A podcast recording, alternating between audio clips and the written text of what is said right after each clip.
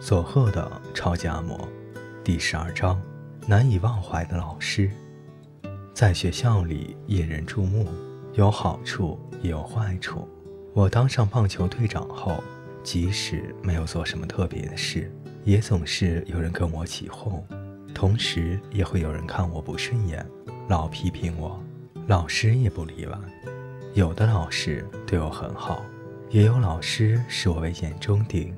首先。当然是棒球队顾问的田中老师，他真的很照顾我。记得是中学时代最后一次全校棒球大赛的那一天，暑假就要去广岛母亲身边一起生活，这比什么都要让我高兴。我打算比赛一结束就直接搭车去广岛。哎，德友，今年暑假也去广岛？哦，对啊，今天就要去。哎呀，真好。前面已经提过好多次，当时广岛对大家来说是个大都市。每到这个时候，我不再是和母亲分离、孤单寂寞、惹人同情的小孩，反而因为能去广岛，成为朋友羡慕的对象。在别校举行比赛结束后，我比那些亢奋情绪未消、七嘴八舌喧闹的队友早一步回到了学校教室。但是打开置物柜一看，去广岛的特快列车车票和两千元现金不见了。老师，我的车票和两千元不见了。我报告给田中老师，他立刻带我去办公室，从自己的皮夹里拿出了五千元给我，拿去用吧。啊，不要紧，快去你母亲那里。可是我非要找到小偷不可。虽然我很想马上去广岛。但也不能给老师添麻烦。我如果不找到小偷，拿回特快火车的车票和现金，我不甘心。田中老师严肃但平静地说：“德勇，别去找小偷。如果找到了，他不就成罪人了吗？”听到这里，我终于明白老师的意思。将士是左的，我又提前嚷嚷着要回广岛。小偷或许是棒球队里的人，当然。也有可能不是，但也不无可能。如果把事情闹开，万一找到一时起意偷钱的人，在这个凝聚力超强的体育团队里，这会让那个学生很难看。田中老师再次跟我说，绝不能去找那个小偷，而把当时对他来说也是很大一笔钱的五千元塞进了我的手里。田中老师要守护的是比五千元更重要的东西。另一位是我最喜欢、绰号阿牛的老师，他很喜欢钓鱼。不知他看上了我什么地方？我上初中没多久，他就把我当做钓鱼的伙伴了。哎，德友，明天早晨五点要去啊？他根本不管我方不方便，自可做了决定。第二天大清早，我就坐上老师脚踏车的后座，抱着十几根竹竿，因为他一个人拿不了这些钓竿。所以钓鱼的时候一定要人作伴。我们在护城河边钓了一个半小时后，又扛着钓竿回去。即使如此，还是赶得上上学的时间。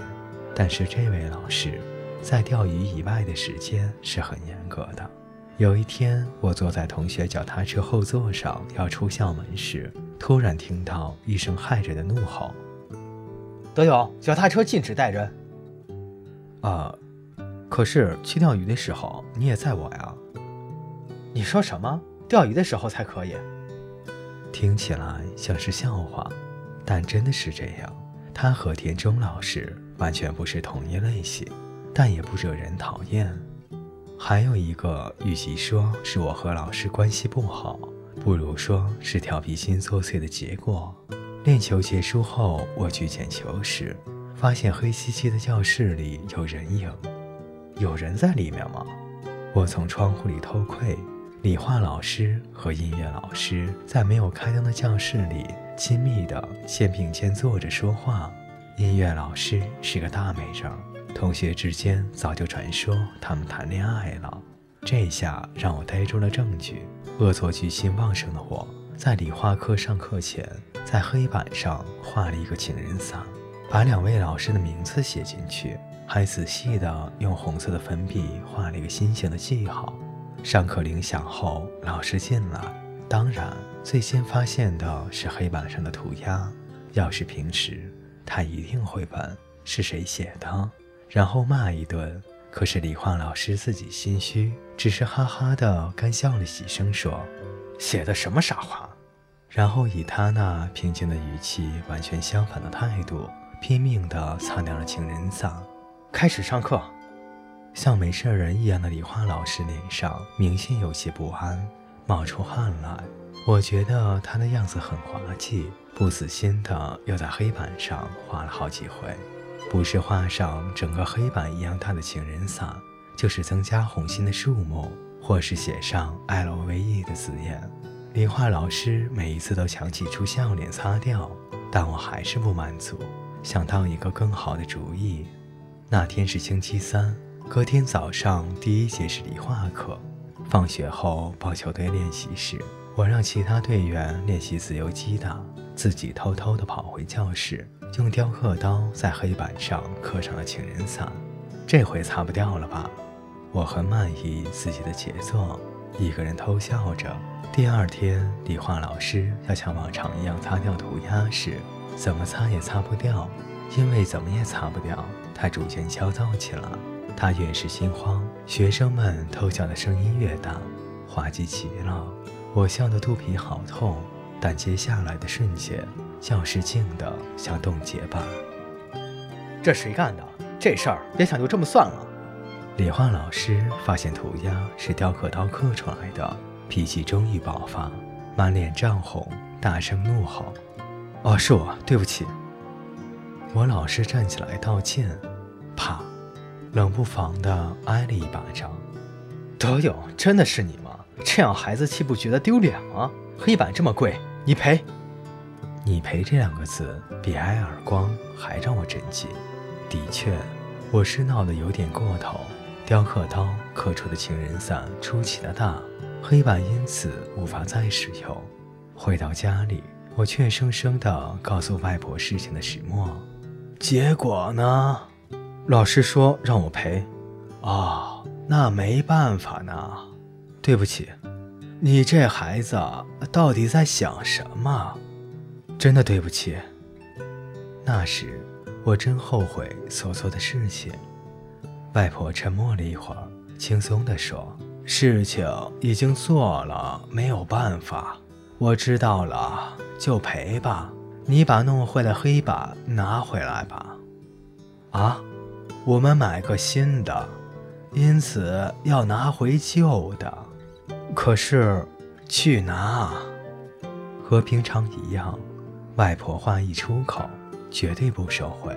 定做的新黑板送到的那一天，我不得已和学弟们一起把旧黑板抬回了家。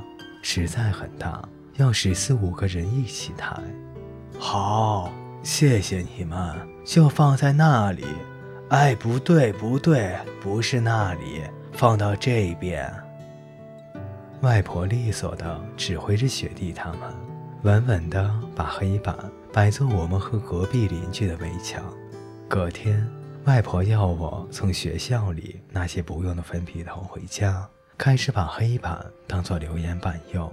我放学回家时，黑板上都有给我的留言：“少广，我晚点回来。”“少广，去买瓶酱油。”有一次我回去时，看见黑板上大大的写着。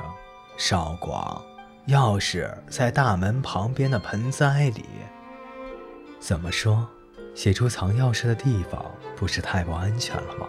我提醒外婆说：“小心。”外婆，写出钥匙的地方很危险呢。哪儿会呀？小偷看了，说不定会烦恼。去偷这么亲切的人家，妥当吗？不行，其中可能有诈。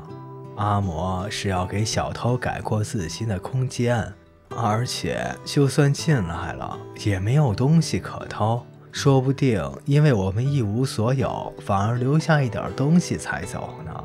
这件事让我学得，学校里谈恋爱的老师，借故调皮捣蛋的我虽然厉害，但都比不上外婆。各位听众朋友，今天的故事就为您播讲到这里，我们下期再见。